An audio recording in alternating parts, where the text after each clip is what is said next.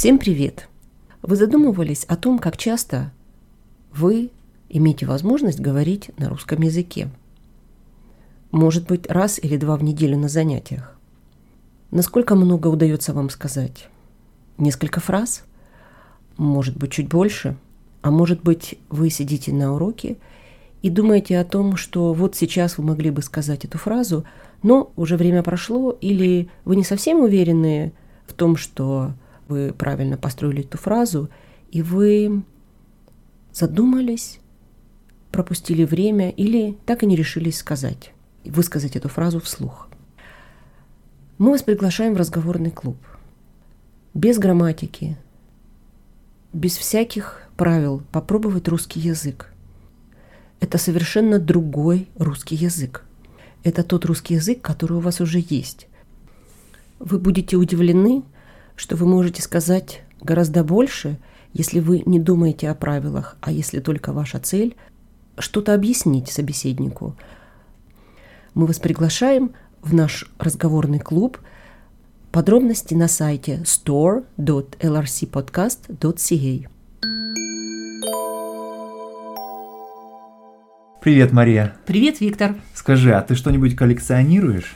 Ой, знаешь, я когда-то в детстве, я помню, коллекционировала календарики. Ну, тогда все коллекционировали что-нибудь, какие-нибудь значки. Еще я помню, вот у меня был альбом с марками, ну, один mm-hmm. альбом. Mm-hmm. Мне было интересно узнать просто, что марки коллекционируют. Ну, и как-то у меня это все заглохло.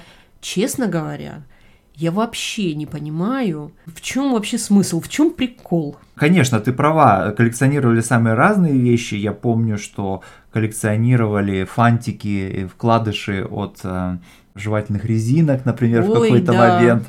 Самые разные были, разного производства, да, и разной ценности. В общем, существовал целый обмен, целая система обмена этими и торговли угу. этими фантиками. Я могу про себя сказать, что я в какой-то момент начал коллекционировать оперные записи, да, записи оперных. Ух ты, крут! Ну да, это немножко так по-снобистски, конечно, звучит, но на самом деле в моем случае это было такой способ компенсировать то, что я не учился в музыкальной школе и не умею играть на музыкальных инструментах. И в какой-то момент вот я открыл для себя классическую музыку и в частности оперу. Просто я понял, что какая-то большая часть прекрасного, она проходит мимо меня. И вот я стал Э, собирать э, записи э, оперных произведений. И у Слушай, меня... ну если ты вот так коллекционировал, сколько mm. у тебя этих записей? Ну, у меня было около 160. Ого! Да, немало, конечно, но, скажем так, непосредственно купил из них я где-то, наверное, 40, так 50, ну а остальное выменял. Выменял, можно сказать, да, совершенно. Да, слушай, ну я понимаю, что, конечно, коллекционеры это существовали, в общем, всегда. Угу.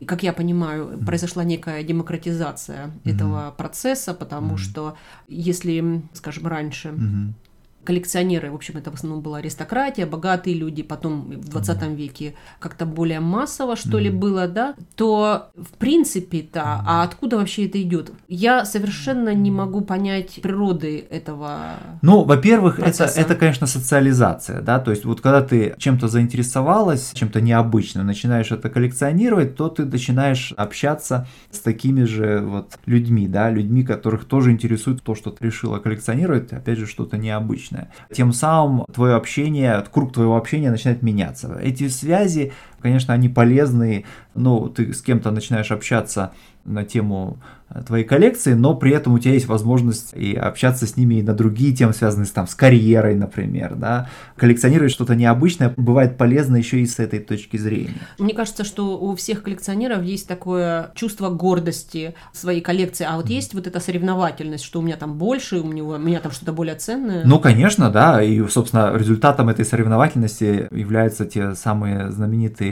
аукционы, да, на которых ну, да. очень дорогие произведения искусства искусства выставляются, покупаются и продаются, и порой происходят такие поединки между значит, двумя или несколькими коллекционерами, которые стремятся любой ценой заполучить какую-нибудь картину. Или... Ну, кстати, картины я как раз понимаю. Ага. Мне вот кажется, что здесь это граничит с меценатством, угу. хотя очень часто коллекционеры покупают картины уже после смерти художников, угу. это понятно. Но где-то здесь вот это я могу понять, потому что в каком-то смысле это такое перетекание денег, с одной mm-hmm. стороны, но с другой стороны это интерес к каким-то картинам. Mm-hmm. Вот живопись точно могу понять, mm-hmm. а вот, например, более прозаические вещи, mm-hmm. ну, может быть, с исторической точки зрения это интересно, mm-hmm. скажем, значки. Понятно, что сейчас коллекция значков 50-х годов, mm-hmm. может быть, и имеет смысл, интерес, можно на этом диссертацию Да, написать. потому что это такое окно в другой мир, да, то есть, сказать, в, в то общество и в ту страну, которой больше нет, да, и, но тем не менее, вот через посредство этих значков, там, или, например, юбилейные рубли, например, тоже вот некоторые люди коллекционировали, да, вот сейчас посредством таких вещей можно что-то узнать, что-то открыть для себя, да, вот в той прошедшей, так сказать, жизни. Ну, а кроме этого, понимаешь, любая коллекция это такой способ добиться, достичь какой-то формы бессмертия. Вот ты что-то коллекционируешь, если тебе удается впоследствии передать свою коллекцию там потомкам или какому-то музею, да, то твое имя сохранится, да, вот в названии этой коллекции, да, или по крайней мере в надписи на предмете искусства, да, где будет указано, что он вот пришел из частной коллекции там такого-то человека. Наверное, не все коллекции ждет такая судьба, mm-hmm. и вот они могут на это претендовать. Вот сейчас, когда ты стал объяснять, я mm-hmm. вспомнила, что у меня есть подруга в Москве, и она вместе с дочкой создала такую коллекцию, они собрали, точнее, mm-hmm. коллекцию кукол эта коллекция составляет часть интерьера. Угу. Эти куклы необычные, это не угу. такие куклы, с которыми играть, это угу. куклы именно коллекционные. Ну, да. И они там у них за стеклом, понятно, что с них очень сложно пыль, например, там вытирать, угу. поэтому есть специальный шкаф. И, конечно, это предмет некой гордости, но и красоты. И это да. часть интерьера. И я не думаю, что эти, скажем, куклы могут перейти, скажем, куда-то в музей угу. или еще куда-то. Но здесь есть некая совместная деятельность, угу. когда там мама с дочкой, они ну, выбирают, да.